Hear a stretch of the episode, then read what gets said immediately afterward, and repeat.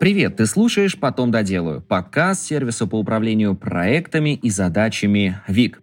Четвертый сезон продолжается. Ведущего подкаста по-прежнему зовут Илья Вахмистров, а нашего гостя Василий Крылов, основатель сервиса для создания и управления контентом в соцсетях SMM Planner. Вася, приветствую. Э, добрый день, Илья. Добрый день, ребята. Рад всех приветствовать. Слушаю вас подкаст. Всегда очень интересно и очень рад был к вам попасть. Очень рада, что сегодня мы еще и со своим слушателем общаемся. Это вдвойне приятно. Василий, ну хочется вот как раз начать именно а, с вашего продукта. SMM Planner, как вообще пришла его идея, когда он был создан и при каких обстоятельствах? На самом деле, как это... История достаточно интересная, и всегда есть как бы толика удачи. Идея какая, что где-то в 2013-2014 году небольшая веб-студия по созданию и продвижению сайтов. С того момента я оказывал услуги по созданию и в большей степени по продвижению, потому что это было более маржинально. И у меня появился клиент, часто говорю, рассказывают историю, на самом деле, может быть, это я даже слышал. Э, такой мебельный магазин, такой недорогой мебели из Владимира. И мы сделали крутой сайт, я помню, там у нас вот был отличный там дизайнер, прорисовывал все иконки, то есть вообще все было так очень классно. Мы там еще очень смеялись, что сам товар условно не соответствует качеству произведенного продукта. Уж диван такие были простые, советские, кондовые, как, вот, как мы любим, как наши родители покупали. Вот. И, грубо говоря, э, тогда появился новый тренд у SEO — это использование поведенческих факторов из социальных сетей. То есть, грубо говоря, если социальная сеть посылает сигнал Э, на сайт, соответственно, Яндекс, Google это фиксируют и поднимают в ротации сайт. И было принято решение на этой мебели испытать. Я помню, тогда создал Twitter для мебельного магазина, то есть мы туда постили. И потом как раз явно натыкаемся на Инстаграм, и мне клиент говорит, давай вот Инстаграм делать. Я говорю, ты свои диваны видел вообще? Как бы, какой Инстаграм? Дядя, ты что? Я говорю, нет, хочу Инстаграм. Как бы делаем. Говорит, да, давай делать. И мы тут выясняем, что Твиттер уже существовал тогда отложенный постинг, э, такой тоже самодельный внешний, внутри никогда отложенного постинга в Твиттере не было. Э, ну, ВКонтакте, Одноклассники, мы вообще считали, что Одноклассники должны тогда стрельнуть, но человек вот хочет Инстаграм. И мы тут поняли, что нам надо процесс автоматизировать, потому что диванов там реально большое количество модельного ряда. Вот, и, соответственно, надо как-то это делать.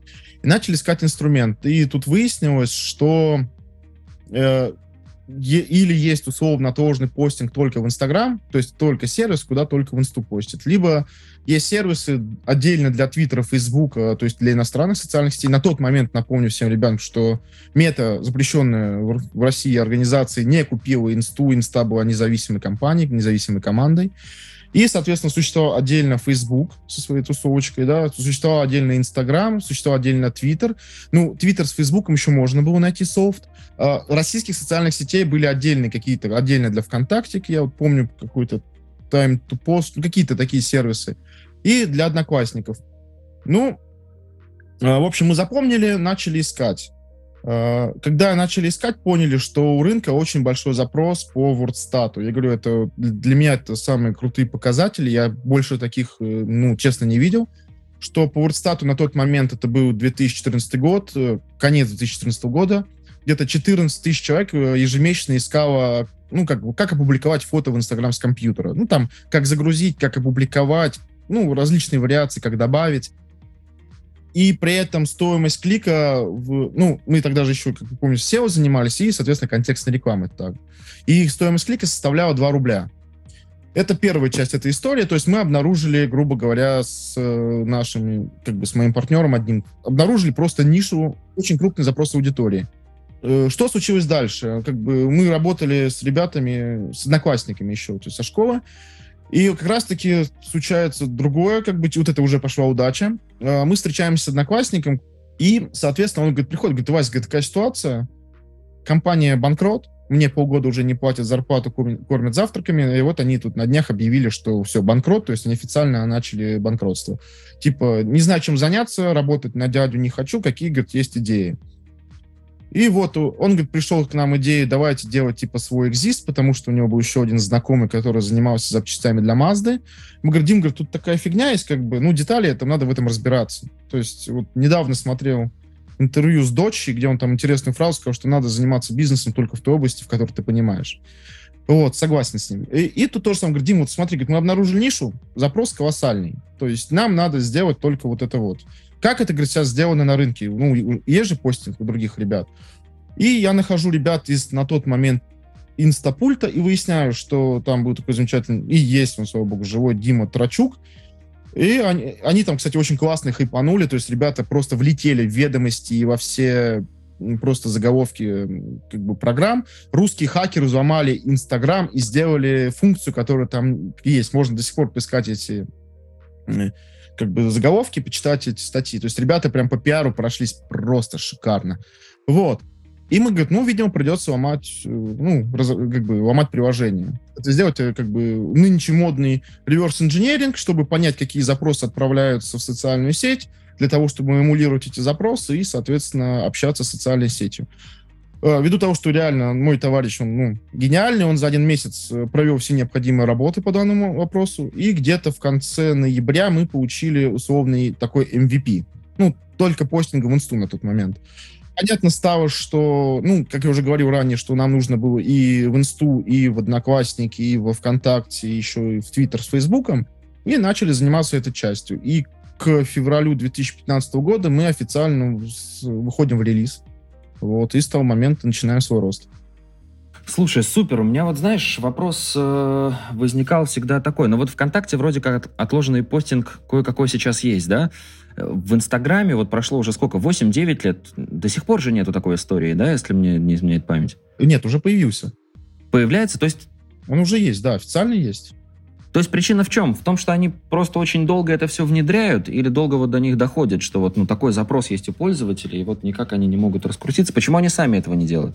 Э, ты знаешь, я, ну, ну, честно говоря, часто об этом думаем, и мы поняли, что ни одна, наверное, сейчас вот когда, то есть возвращаемся к Твиттеру, только, наверное, Илон Маск задумывается о какой-то пользе для бизнеса, да, то есть большинство социальных сетей, как мы понимаем, особо, ну, не задумываются никак, они все время думают, как пользователи видят социальную сеть, ну, грубо говоря, именно взаимодействие с некими пользователями, но мы удивлены, что социальная сеть именно никогда не смотрит, как бизнес себя чувствует в социальной сети, не только с точки зрения покупки рекламы, а с точки зрения вообще ведения э, как бы активности. На самом деле в этом плане сейчас э, как бы скажу очень странную вещь. К примеру, я Marketplace теперь тоже считаю социальными сетями. Если что, может быть, может быть, это, это удивит или нет.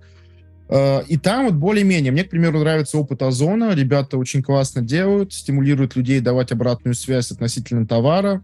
То есть, и, вот я не знаю, по-моему, у них идея с их историями закончилась. Я не знаю, вот закрыли они проект или нет. У них был, ну, типа, ты с товаром можешь свои видосики снять и там... Но почему-то, вот говорю, вот у нас последнее крутое обновление, да, о котором, как бы, мы говорим, вот они только сейчас, вот идея какая?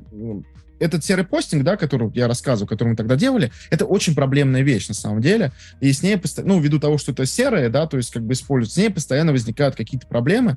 И мы бы были счастливы, чтобы была, ну, возможность белой части.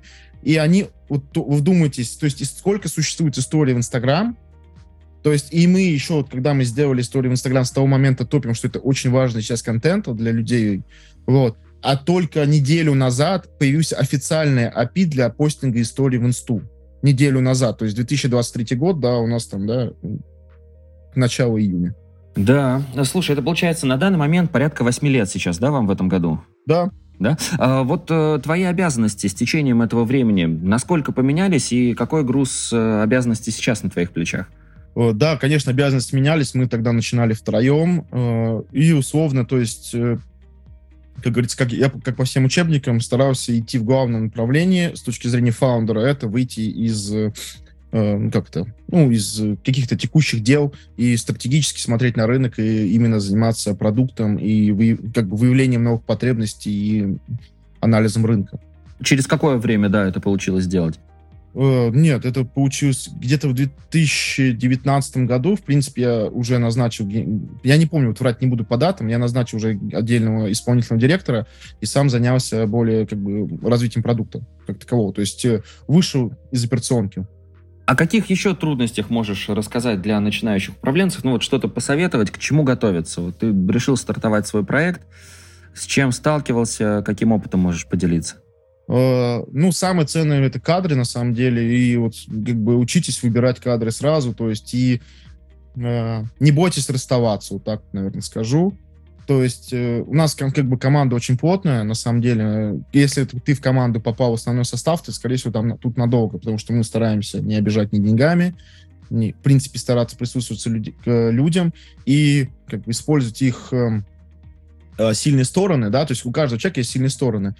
Э, и при этом стараться понимать, что человек, к примеру, делает плохо. То есть если там человек ты ему несколько раз дал задание, он, ты, он явно его там прокрастинирует, тянет и прочее, то есть, но при этом это не ключевая его задача, лучше эту задачу не снять. И, соответственно, с теми людьми, которые, к примеру, токсичные, э, в принципе, смо- э, э, вносят смуту в команду, либо, соответственно, ну, не выполняют самые основные какие-то свои функции, там не давать плюс 100-500 шансов, а расставаться максимально быстро, потому что это менее болезненно для всех. Супер. Может быть, кстати, ответ на следующий вопрос тоже как-то с этим связан будет, но вот сейчас посмотришь, о чем лучше рассказать. Можешь рассказать о какой-то своей самой большой ошибке в карьере, причем э, неважно, там связана она с проектом SMM Planner, может быть, с какой-то ну, иной деятельностью. Э, к чему эта ошибка привела и какие выводы ты из нее сделал? Да, как уже... Э, какая ошибка была? Ну, такая самая веселая.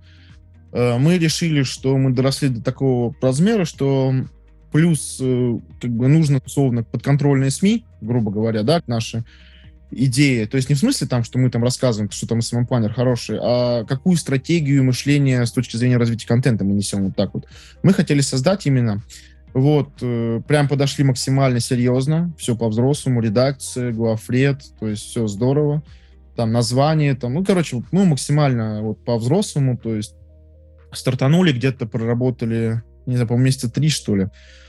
Ну, грубо говоря, в общем объеме пол мульта вбухали и поняли, что а, делать свое СМИ сходу это, ну, очень невыгодно. И то есть надо или продолжать э, инвестировать деньги и надеяться, что вообще что-то получится с этого. И как бы мы на тот момент решили приостановить деятельность.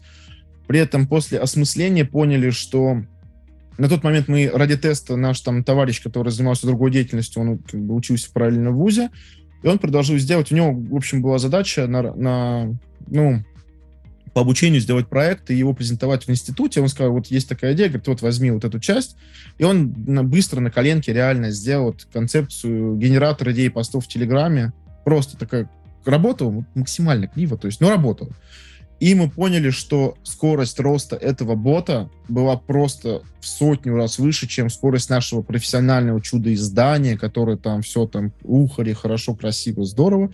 И было принято решение, что вместо того, чтобы заниматься вот этой частью, мы будем клепать ботов. И на тот момент, какие мы выводы сделали, да, что мы изучили, что польза намного важнее в Телеграме, чем просто развлечение, потому что мы поняли, что мы сделали некий развлекательный канал.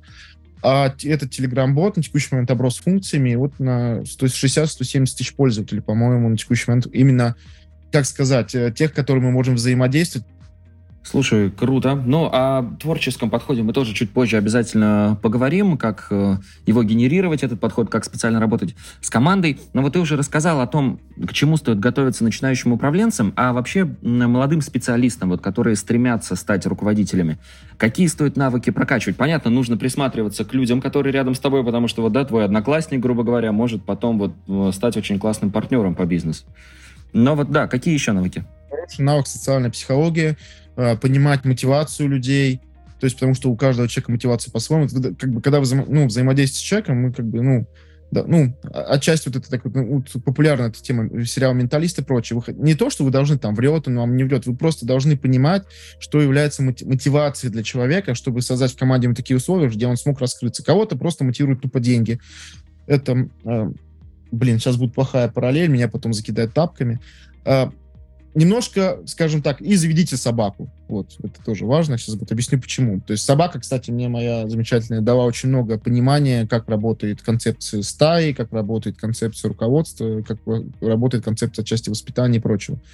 Потому что команда — это тоже маленькая стая, там, со своими лидерами, мнениями и прочим, и с разной мотивацией. Как раз к вопросу о собаке. То есть э, у нас собака, так называемый жрун. Сейчас немножко зайдем издалека, но понятно будет. Это та собака, которую можно надрессировать просто едой. Даешь ему вкусняшку, хопа, сидеть, сидеть, сидеть, короче, ты там это все делаешь, у тебя собака со временем начинает выполнять эту команду. Ну, поэтому там... Это самый простой вариант. Очень хорошо, когда ваши люди могут мотивироваться просто, вы даете денег, и человек счастлив. Им главное понимать самому, что и для вас не являлась это мотивацией. То есть, как бы, не то, что для вас это не являлось мотивацией, а вы понимали, что есть разные способы мотивации. Есть сотрудники, которым интересно э, чувствовать себя частью коллектива, чувствовать благодарность коллективу или там это, э, отзыв руководства, что сказать. Это, к примеру, да, тоже опять, если э, возвращаться условно к собакам, господи, меня чувствую просто за это сожгут. Вот. Есть собаки, которые ты... Она не ест. Ей все равно. А ей интересно играть. И только через игру ты можешь ей научить каким-то командам, чтобы она выполняла. То же самое, как бы можно прийти параллель с людьми. Есть человек, если ему неинтересно, ему ты хоть там, не знаю, там миллион, да, ему будет неинтересно. Он даже, возможно, и возьмет твой миллион. Но мотивация от этого человека, огня в глазах от этого не появится. И приятно, честно говоря, ну, по опыту, работать с теми людьми, которые горят, которые ты там, нет, не тянут э, волыну. Но, говорю, просто честно, то есть есть разные люди, как бы есть у них разные то, что их волнует, как бы, причем надо иногда смотреть не только на самого человека, а на его близких. Да, то есть как, как его жена реагирует, потому что часто, что там, вот жена очень важный человек, там, да, там, или муж, Э, как бы в команде, потому что, может быть, тебя это не мотивирует, эти деньги, но жена видит, что ты на работе хорошо получаешь, как бы, она тебе говорит, так, работай лучше, работай больше, ты молодец, ты стараешься, видишь, руководство тебя ценит. И даже таким образом может, как бы, идти процесс мотивации. То есть человек понимает, что даже жена понимает важность его работы и старается еще больше. Супер. Вот ты, кстати, говорил, что в начале вас было трое, вот сейчас команда SMM Planner, насколько она разрослась? Какое количество людей у вас? Э, около 40 человек. У нас просто, как объяснить, у нас есть основной костяк, есть э, те, кто работает на аутсорсе, есть, например, те же авторы, которые нам пишут, они как бы вроде бы не входят в команду, но они на постоянной основе пишут нам там, публикации и прочее. А э, сколько проектов внутри SMM-планера? Или вот одно направление, и вы по нему движетесь? Ну, в этом плане мы достаточно дифференцированы, поэтому хорошо пережили этот год. Так, у нас, соответственно, есть, ну, само собой, SMM-планер, после этого э, мы вошли в компанию Pepper Ninja. Э, после этого мы создали свою систему обучения SMM School. Был аналитический проект, он был сначала отдельный, сейчас он будет входить в рамки в состав самого SMM планера, поняли, что это интереснее. Что еще-то?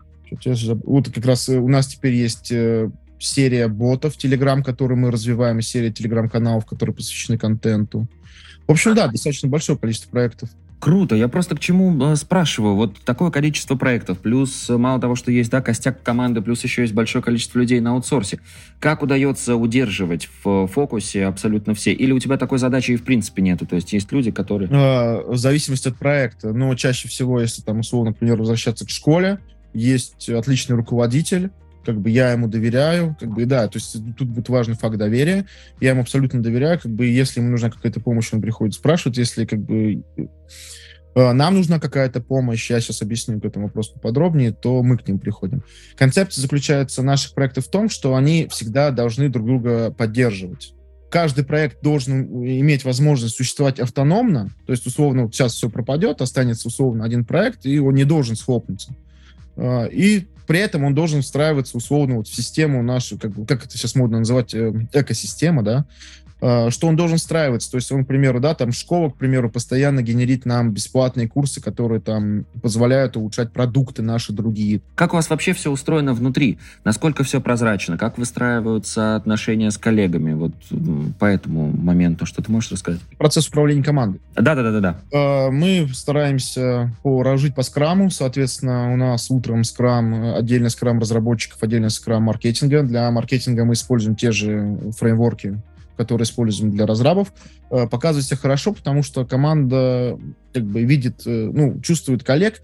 Э, Все началось, во-первых, это стало особенно, особенно важным. То есть мы на самом деле давно это используем, и поэтому, когда мы влетали в пандемию, мы не почувствовали абсолютно разницы. Когда мы просто смотрели кейсы других, блин, нас там пересадили, мы сейчас там то, кто там в Google Meet, кто там в Телеге, кто в Zoom и прочее. То есть мы вообще не заметили разницы. Э, вот, потому что мы используем Discord. Э, тоже расскажу про это.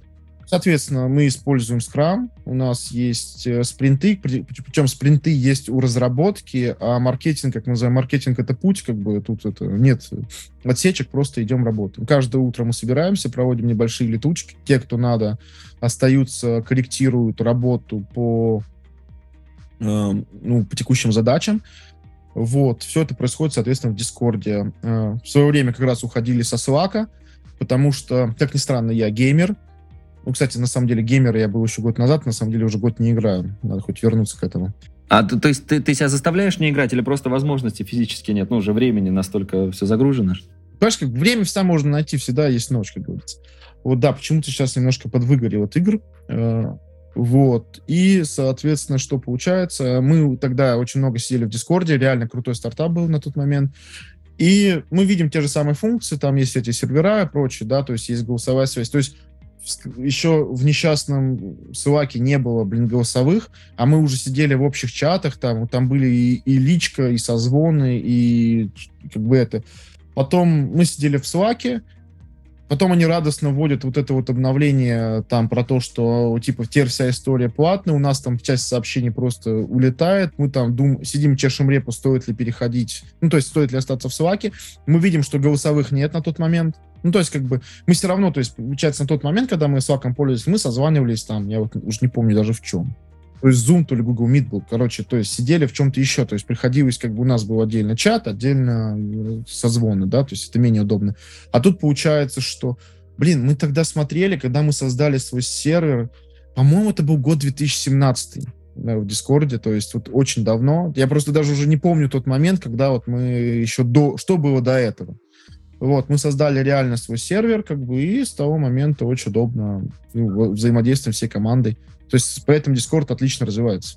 Э, слушай, а, ну, то есть, по сути, никаких барьеров-то особо и не было, да, в переходе? Единственное, вот дело привычки просто поменять. А, ну, плюшек было больше. А там реально проблема в том, что там одно и то же. Тут там у тебя есть свой сервер, тут есть свой сервер. Там есть каналы, тут есть каналы. При этом в Дискорде на тот момент они в Slack, то есть на самом деле в этом плане Slack полностью, извините, прокакал Э, рынок, потому что просто Discord врывается на рынок, делает все то же самое, что и Slack, и больше. Все геймерское сообщество радостно устремляется в Discord. Э, Причем тоже они сделали это максимально удобно, потому что я сейчас вспоминаю, когда Дискорда не было, мы играли, господи, через TeamSpeak, по-моему, это называлось. Вот там тоже ставишь себе, то есть там какие-то сервера, там, ну, там в разы сложнее все было, вся вот эта штука, а тут сразу Discord, у него сразу есть мобильное приложение из коробки, да, то есть ты сразу в телефоне можешь, э, как бы, причем удобно сделано. Вот, причем ты не обязательно даже ставить, у тебя может быть отдельное приложение на компе, может быть просто открытый браузер, и там как бы все отлично работает.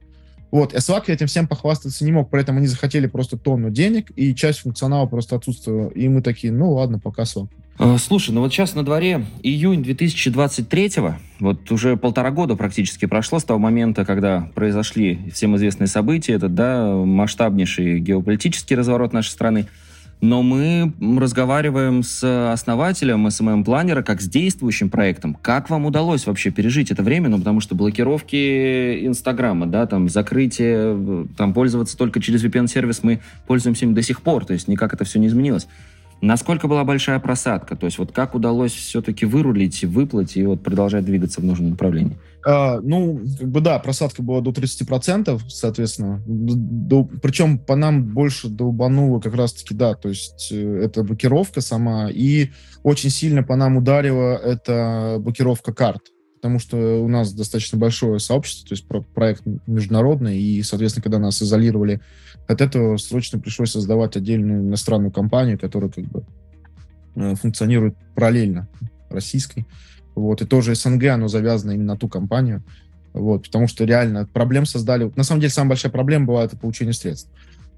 Вот, э, по, да, то есть это больше создало проблем, чем блокировка инсты, потому что Э, инста, конечно, очень важная составляющая нашего рынка, но э, мы сейчас как раз-таки вот э, провели очередное исследование NPS.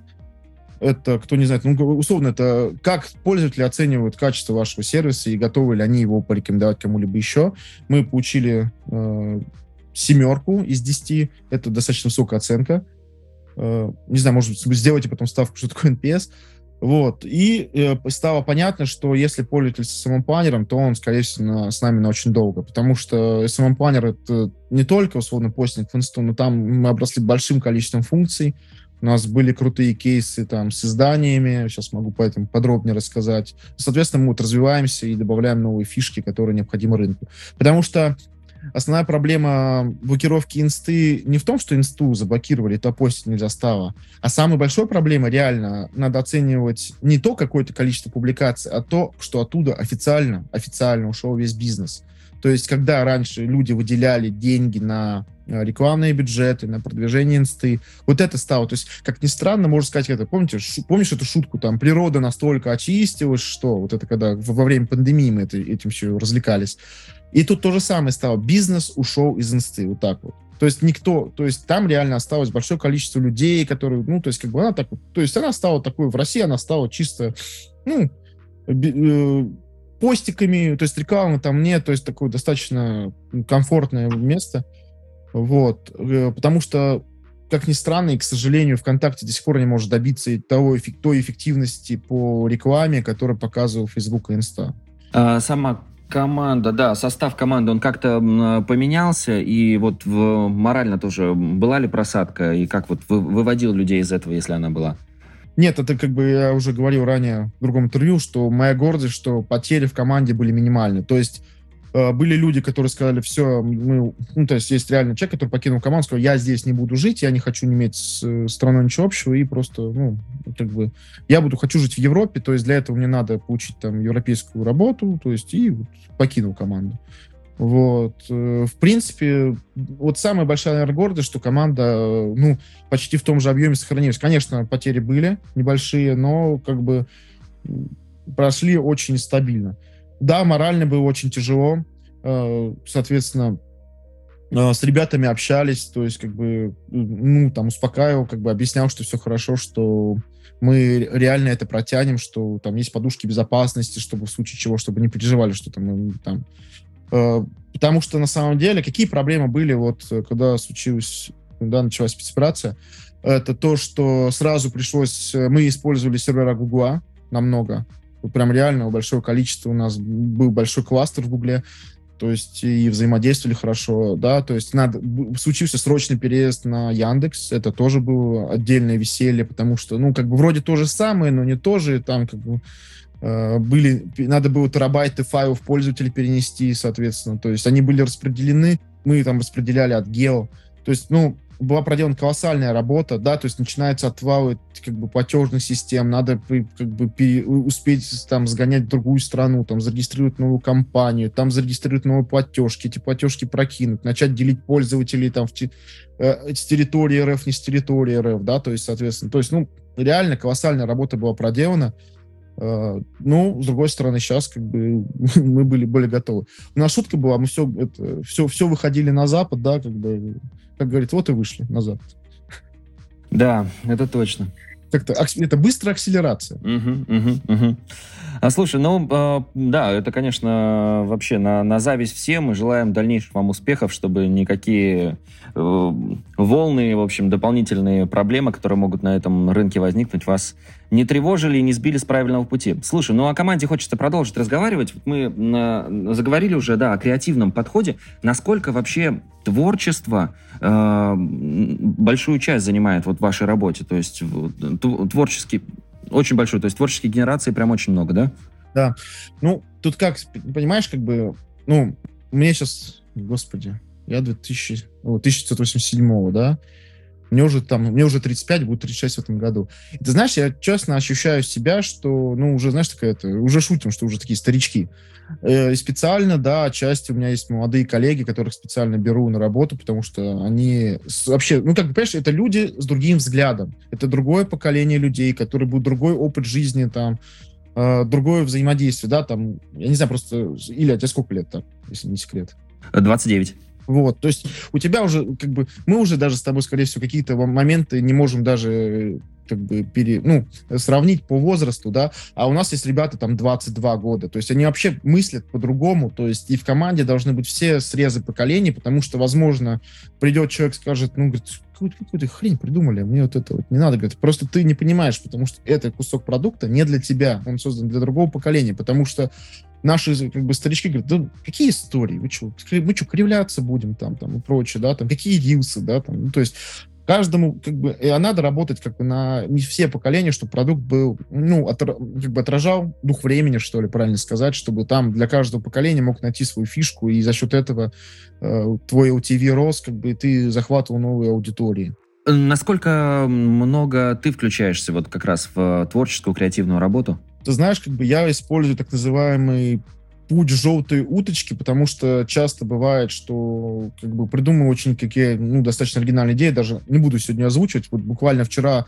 э, была большая презентация по... Нет, позавчера была большая презентация по вот как раз-таки исследованию NPS, то есть, да, то есть мы там вот эти... Дальше после этого идет Каздев интервью, э, почитали, как бы зачитали то, что не хватает пользователям, и в этот момент у тебя может просто родиться идея. То есть ты просто слушаешь, что человек вот это говорит, блин, вот это можно улучшить, просто вот сделав вот так вот. Все, записываем в бэклог и типа смотрим, если это часть нашей стратегии, то это будет реализовано в ближайшее время. Э, потом могу тебе лично сказать, не хочу конкурентам помогать на самом деле. Вот, расскажу тебе там немножко, это касается нейронок, как ни странно. Да, то есть креатив на самом деле знаешь, постоянно, постоянно э, в голове. Но, понимаешь, креатив какой? Не креатив в формате, а давайте мы там, не знаю, там на голове станцуем, как бы, к сожалению, нет креатив, а креатив такой больше продуктовый, Потому что опять выяснилось, что даже по тому же Каздеву, что человеку нравится какая-то небольшая штука, которую ты думал, ты ее сделал, ты уже сам забыл, что она у тебя есть. А человек, блин, вот я с вами вот только из-за этого. Говорит, вот такого нет ни у кого, блин. Ну вот вы вообще классно сделали, классная реализация, продуманная, мы будем поэтому с вами. Супер. Слушай, ну а вот что касается команды, у вас э, все творческие или есть все-таки такой костяк, который постоянно что-то генерит, есть костяк, который это потом реализовывает, внедряет? Ну, разработка, она, не, ну, честно говоря, не очень творческий, как бы у, у них э, опять, да, то есть есть бэк, есть фронт, как бы это тоже по-разному, потому что там бэк, они бэк готовят, да, грубо говоря, да, то есть это разработка непосредственно кода, но ребята иногда просто тоже говорят, ты знаешь, я тут подумал, я там потыкал приложение, я бы оптимизировал так. Фронты чаще дают какую-то обратку, что типа вы так вроде придумали, а, давайте просто немножко сделаем поудобнее, там уменьшим количество кликов, переходов. То есть э, понятное дело, да, маркетологи тоже там креативные, они креативные в маркетинге, да. Тут стоит вспомнить, вот как раз если на начало истории э, создания планера, а, почему, в общем-то, ну, ну аген... я ушел потом в свое время из этого агентства, как бы, да, то есть и занялся только, переключился только на планер, потому что это было не мое агентство. И я понял, что я не хочу работать а, с людьми напрямую, как ни странно бы сейчас это звучало, а, в том формате, именно с точки зрения маркетинга. На тот момент, когда все это было, был просто чумовой SEO-шный кейс двух ребят, которых было свое SEO-агентство по продвижению. Они нашли инвесторов и открыли свой стрип по-моему, Virgin назывался, был большой кейс на VC, что ребята, вот они тоже работали на агентство, и они, я просто почитал тоже их кейс, и а, оно отображалось, потому что к тебе вот приходит заказчик, ты говоришь, вот, ну, в идеале сделать так-то, так-то, так-то, так-то, будет хорошо. Он тебе начинает, нет, вы не понимаете, надо сделать по-другому. Говорит, ну, понимаете, как бы, ну, лучше так вот, как бы. И ты, и ты начинаешь вот этот клинч там доказывать то, что надо. Потом он тебя прогибает, ты уже начинаешь это, то есть, ты понимаешь, сейчас ты не прогнешься немного под него, он уйдет. Соответственно, надо начинать эти его оригинальные решения принимать. Потом, понятное дело, все идет через одно место ну, при этом тоже будь виноват. Ты же не скажешь, как бы, ты говоришь, ну, вы же сами это предложили. Говорит, а ты же эксперт, ты же специалист, ты же должен был мне сказать. Говорит, ну, я вам говорю. И начинается конфликт, да. А для меня как раз-таки вот как бы маркетинг это как творчество, потому что когда я пришел в самопланер, я тут творил как художник, я творил, что хотел. То есть э, мы абсолютно там творили, ну, то есть на, как бы, ну, я честно считаю, что маркетинг и самопланера с точки зрения SaaS-сервисов, ну, одним из лучших на нашем рынке. То есть есть крутые кейсы, как бы есть другие ребята, но мы сильные реально в этом, ну, я так считаю. Вот. И как раз-таки для меня творческая составляющая именно с точки зрения маркетинга была прям очень важна. То есть потому что здесь я мог творить все, что в моей больной голове вздумается. Uh, вот, и это был, это, и поэтому творческий процесс условно в момент создания своего планера. И опять-таки тот же подход, та же бизнес-модель, которая была выбрана в начале, позволила нам, ну, честно, если посмотреть сейчас вот дизайны того продукта, который был, я периодически перелистываю картиночки, э, удивительно, что мы захватили рынок. Но за счет правильной стратегии, условно, творческого маркетингового подхода, мы как бы это быстро сделали, потому что почему-то никто из сервисов на тот момент не запустил контекстную рекламу, наш клик стоил 2 рубля. Помнишь, я рассказывал, что там было очень большое количество запросов? Э, ввиду моего SEO-шного опыта мы быстро захватили все поисковые запросы. То есть мы стали топ-1 по этим запросам, начали. Это да, это было смешно, потому что, если вдуматься, я ни разу не СММщик. Вот вообще. То есть мы сделали сервис для СММщиков, но, как бы, к сожалению, сам я... Сами не являетесь СММщиками. Ну вот так вот, да. Команда СММщиков у нас самая крутая при этом. То есть ребята, которые делают наш SMM. Но видишь, вот, наверное, как раз-таки в этом и твоя суперсила, что ты можешь подобрать тех людей, которые на своих позициях будут лучшими. И вот э, как раз как это происходит? Вот тот, те 40 человек, да, которые сейчас находятся в костяке команды, вот каким образом ты их э, подбираешь? Есть ли какие-то э, кейсы, советы в этом направлении? Как сейчас, возможно, вы там собеседуете ребят, если необходимо нужны новые участники в команду? На самом деле, ну, даже последние собеседы, мы, э, честно, к примеру, ну, мне сейчас тоже могут побить тапком, мы никогда не смотрим на образование вообще. Мне все равно бэкграунд человека, есть у него вышка, нет у него вышки, как бы, то есть есть задача, и как он с ней справляется. То есть вот мы берем, то есть для меня самым показателем является испытательный срок. То есть вот взаимодействие человека, то есть задает ли он вопросы, когда у него возникают проблемы, не задает ли. К примеру, тоже частая проблема, ребят, э, если именно с точки зрения менеджерской задачи, обращайте внимание, часто может быть, что человек испытывает проблему, и он стесняется спросить, что и сказать, что у него проблема, потому что у нас существует синдром отличника. То есть он думает, что, блин, я сейчас приду, спрошу, а говорит, ага, ты это не знаешь, вот на тебе. И это проблема, потому что человек может завязывать задачи, и ты уже придешь к нему, слушай, дорогой, ну, типа, как это, too much, долго. Почему ты? Ну, блин, там, я вот изучаю этот вопрос. Зачем ты его изучаешь? В смысле, вот есть, у тебя есть старший коллега, который тебе скажет, как это сделать за пять минут, ты потратил, там, не знаю, две недели моего времени, моих денег, как бы вместо того, чтобы просто спросить. То есть очень, вот это тоже проблема, как бы очень часто сталкиваются. То есть люди, которые не хотят взаимодействовать, ну, типа, и бывает, я работаю только один, типа, вот, ничего не знаю, как бы. Нет, мы команда, как бы, это обращайте внимание, это могут, ну, как бы, это как раз-таки э, такие скрытые конфликты, что человек возится, у тебя уже дедлайны горят, и ты, соответственно, подходишь, говорит, ну, ты, я вот с этим вожу, говорит, ну, это, говорит, очень просто делается. Даже я, возможно, как не разработчик, знаю ответ на этот вопрос, потому что вот, и это тоже, потому что были вопросы, что человек возится, возится, возится, возится, возится, возится, возится, возится. Ты уже сам уже, потому что тебе как бы продукт нужен, да, а ты приходишь к нему, а что ты тут вообще это... Почему ты не подойдешь, не спросишь? Почему там документацию не попросишь? То есть, ну, для этого есть же PM, для этого есть как бы старшие товарищи, другие товарищи даже, там, не то, что старшие. Сколько обычно длится у вас испытательный срок? Где-то два месяца. А, слушай, ну, насколько вообще у вас сейчас все удаленно? Или наоборот, вы в офисе? Вот каким образом здесь взаимодействие устроено? Максимально. Максимально удаленно, да?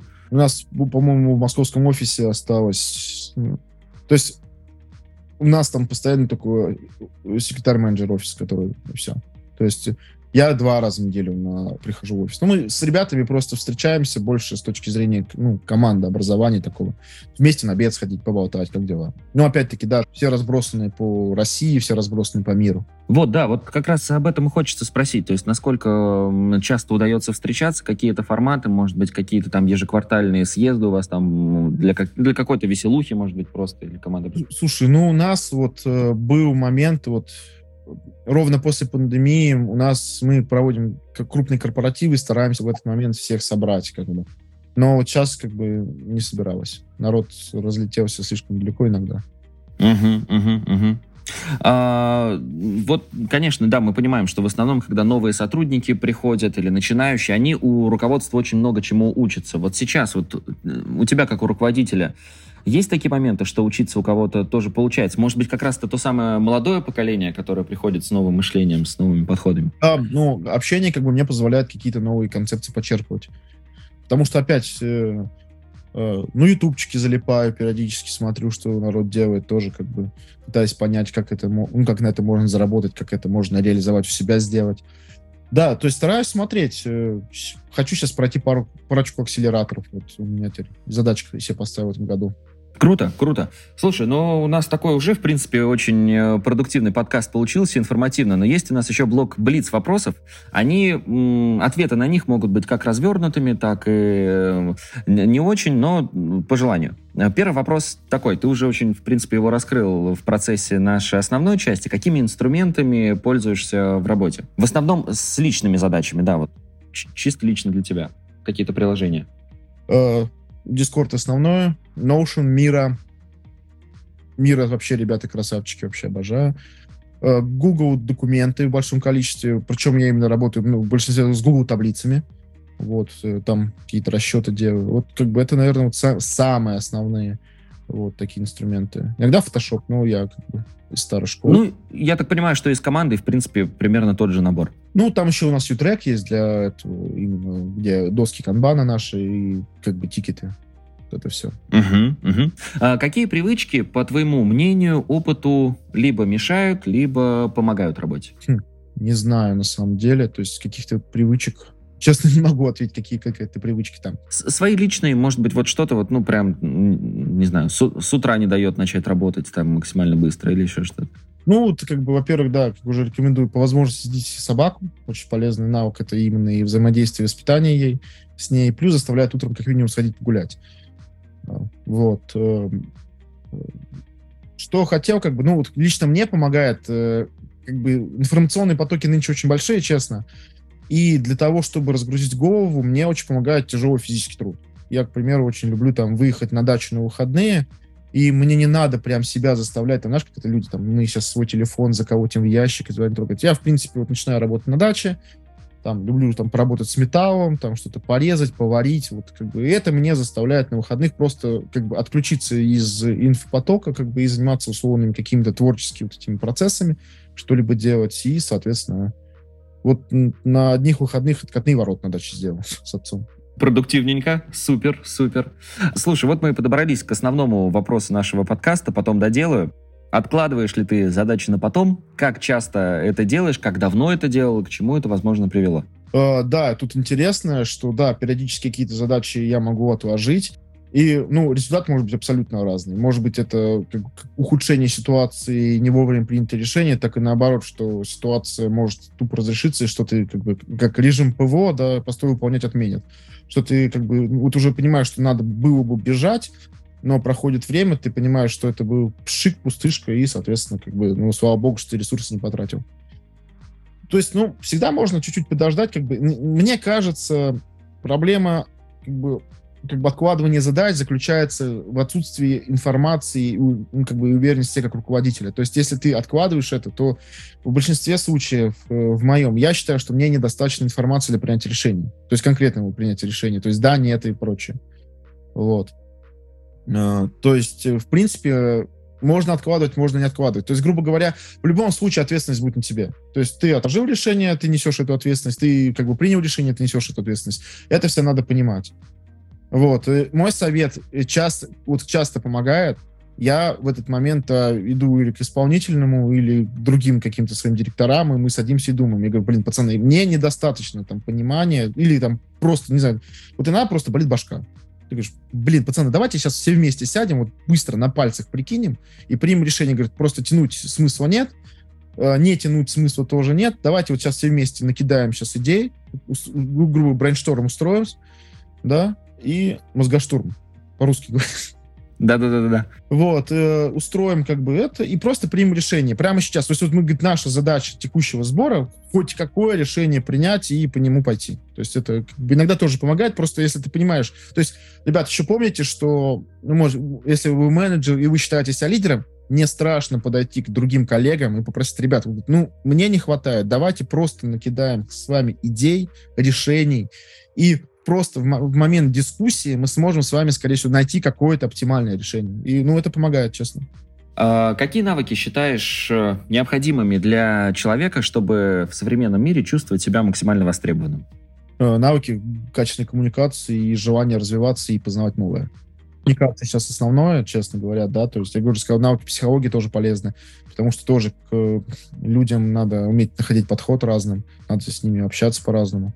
То есть, потому что, как бы, с теми же коллегами, ты, ну, как бы, понимаете, как это, вспоминаю вот эту концепцию кролика-удава, что кому-то надо, кого-то надо прикрикнуть, и этому человеку это, это прям его максимально мотивирует. Наоборот, кого-то надо там это погладить, погладить, сказать, ну, все нормально будет. Там, прочее. То есть люди по-разному реагируют на стресс, на критику. Кого-то нельзя ругать, его можно только хвалить. Кого-то, наоборот, надо на него прикрикнуть, для него это его снимет с него, наоборот, оцепенение. Там кому-то надо помочь, говорит, давай, говорит, сядем, говорит, ну, ты задачу тянешь, говорит, видимо, это не твое. То есть в идеале, как бы, вы должны в своих сотрудниках разбираться. То есть какой, человек перед вами, какие его, ну вот реально, как это, с геймингом можно, да, какие у человека навыки. То есть я знаю, вот, например, человек, он не любит писать письма. Я подхожу к его руководителю, говорю, какого хрена ты ему третий раз ставишь задачу писать письма, если он это делает максимально долго. Он будет это прокрастинировать, и мы письма получим через месяц. Это не критично, но просто э, это ну, неправильное использование ресурса человека. Просто его это, то есть, э, да, то есть как бы надо воспринимать не просто, что это задача, его это угнетает, потому что это не, ему не нравится, соответственно, его моральные, как бы, волевые, да, страдают. То есть он не любит это делать. Я, к примеру, вот интересно, да, даже про себя, я терпеть не могу писать. Вот просто. Мне говорят, Вася, надо заниматься личным брендом. Говорю, блин, вот с радостью, блин, вот писать, вот, вот хоть убей. Со школы пошел, не любил сочинения, не любил изложения, но у меня проблемы, да, такие-то какие-то с этим. Ну, вот так вот, да, то есть и мне когда надо, так, надо написать письмо. Открываешь, так смотришь, и что я буду писать? Сейчас там да, вот, вот, вот. делаю, кто-то мне запятые скажет, я не там поставил, там вот это вот все. И сижу такой, прокрутинирую. Так, ну в таком случае, да, последний вопрос у нас остался. Вот э, из трех категорий можно выбрать и посоветовать, что почитать, посмотреть, послушать. Угу. Смотрите, как ни странно, а, в последнее время рекомендую перечитать Талеба. Это который у нас замечательный «Черный лебедь» и остальные его произведения. Вот, как бы по маркетингу сейчас посоветую не какую классическую, не Мана. Ну, Ман тоже можно посоветовать. Есть такая замечательная тетка Наоми Кляйн Ноога. Это, как ни странно, критика маркетинга, критика крупных капиталистических компаний. Я, кстати, помню, я тогда ее, вот, у меня тут моя джинсы, полочка есть. Э, вот, я ее даже не мог купить в свое время, потому что их перестали печатать. Но вот эта штука, она прям вот классная. Люди против брендов, ноу Наоми Кляйн. Да, о чем пишет, что сли- слишком много, да, маркетинга? Нет, она, понимаешь, на самом деле, она рассказывает как кейсы, как э, реально манипулируют сознанием людей, то есть как бы маркетинг через соци- социологию. И это, знаете, как это, кто-то читает антиутопии для того, чтобы там попугаться, я читаю антиутопию как учебник, да, то есть вот, примерно из этой же оперы она там рассказывает, как там э, крупные бренды какие кейсы проводят и как они реально вас, вас типа заставляют покупать э, это, во-первых, немножко мозги прочищает, и ты начинаешь понимать, как э, мышление людей работает и на что можно давить как бы в маркетинге. И плюс оно нечто нестандартное, которое вот давно, как это сказать, ну, ну реально что-то новое. Книжка при этом очень старая, это реально научная работа полноценная. Вот, и, соответственно, она такая, как бы, как антикапиталистическая, что ли, назвать ее. Но она очень, как бы, рассказывает, э, на какие кейсы можно давить и какие кейсы почитать. То есть, ну, то есть это реально нечто нестандартное, что можно себя и как бы и развлечь, и, соответственно, узнать что-то новое. Вот, из таких именно по социологии тоже могу ну, такую непопсовую книжку посоветовать. Называется «Эффект Люцифера» тоже у меня есть, как бы, ну, я часто рекомендую, это, грубо говоря, про мышление людей. Написал книжку товарищ, вот, который произвел ну, Стэнфорд, ну, ну, все это, знают же этот эксперимент, фильм знаменитый, как бы есть же книга про то, как там студенты часть посадили как бы в клетку, часть их охраняла, и к чему это привело. А эта книга от э, человека, который этот эксперимент проводил, и условно, как вот тоже, как работают массы, тоже можно подчеркнуть много э, чего нового, чтобы понимать, как работает сознание человека. Посмотреть можно, как бы, ну, вот мне, к примеру, «Миллиарды» очень хороший сериальчик, вот, честно, помогает э, немножко прочистить свое мышление. Uh, ну, вот э, стар, это как бы старт, как господи, долина кремниевая, вот тоже хороший сериальчик, реально более-менее показывает, что происходит в стартапе. То есть иногда полезно посмотреть. Вот. Э, по кино, по кино, по кино. Не знаю, классику смотрите. Вот это «Собачье сердце». Давно никто не рекомендовал. Хороший фильм «Собачье сердце». Вот, тоже очень интересно про мышление человека. А что еще? Почитать? А послушать? Ну, послушать. Подкаст послушать, на самом деле. Очень полезно, очень классно слушать больше подкастов, слава богу. Вообще, ребят, старайтесь, в принципе, свое время как бы, ну, тратить на пользу, потому что я сам вот подвержен, что в какой-то момент заметил, что какой-то начал такой, ну, плохой контент, ну, неплохой, фастфуд контент потреблять, и решил, что если я буду сводно залипать на Ютубе, то буду смотреть хотя бы что-то, хотя бы что что-то будет чуть-чуть полезным, потому что это, ну, хотя даже не из обязательно из области маркетинга, там, бизнеса, что там, не знаю, там, про здоровье что-то послушайте, послушайте что-то, не знаю, там, про растениеводство, там, про металлообработку, чтобы просто мозг хотя бы, ну, не потреблял фаст-контента, хотя бы какая-то польза вам как бы приносилась. Круто, Вась. Спасибо тебе большое, что ты сегодня огромное количество пользы принес мне, в частности, и нашим э, слушателям. В общем, такой действительно подкаст у нас очень информативный получился и для начинающих руководителей, и, в принципе, для людей, которые хотят развиваться, двигаться вперед, изучать маркетинг в том числе, и, в общем, понимать, как все работает. Благодарим, что уделил нам время. Спасибо. Спасибо большое. Тоже, слушай, у вас больших успехов и большая аудитория. Хорошего дня вам. Спасибо, что дослушал выпуск до конца. Делись этим и другими выпусками со своими друзьями и коллегами. Подписывайся, чтобы не пропустить новые. Ну и, конечно же, регистрируйся в нашем сервисе ВИК. ВИК отлично подходит для решения собственных задач, например, для планирования дел на день. Так подходит и для работы в команде. Регистрируйся, чтобы стать эффективнее и делать больше. На этом все. До встречи в следующем выпуске.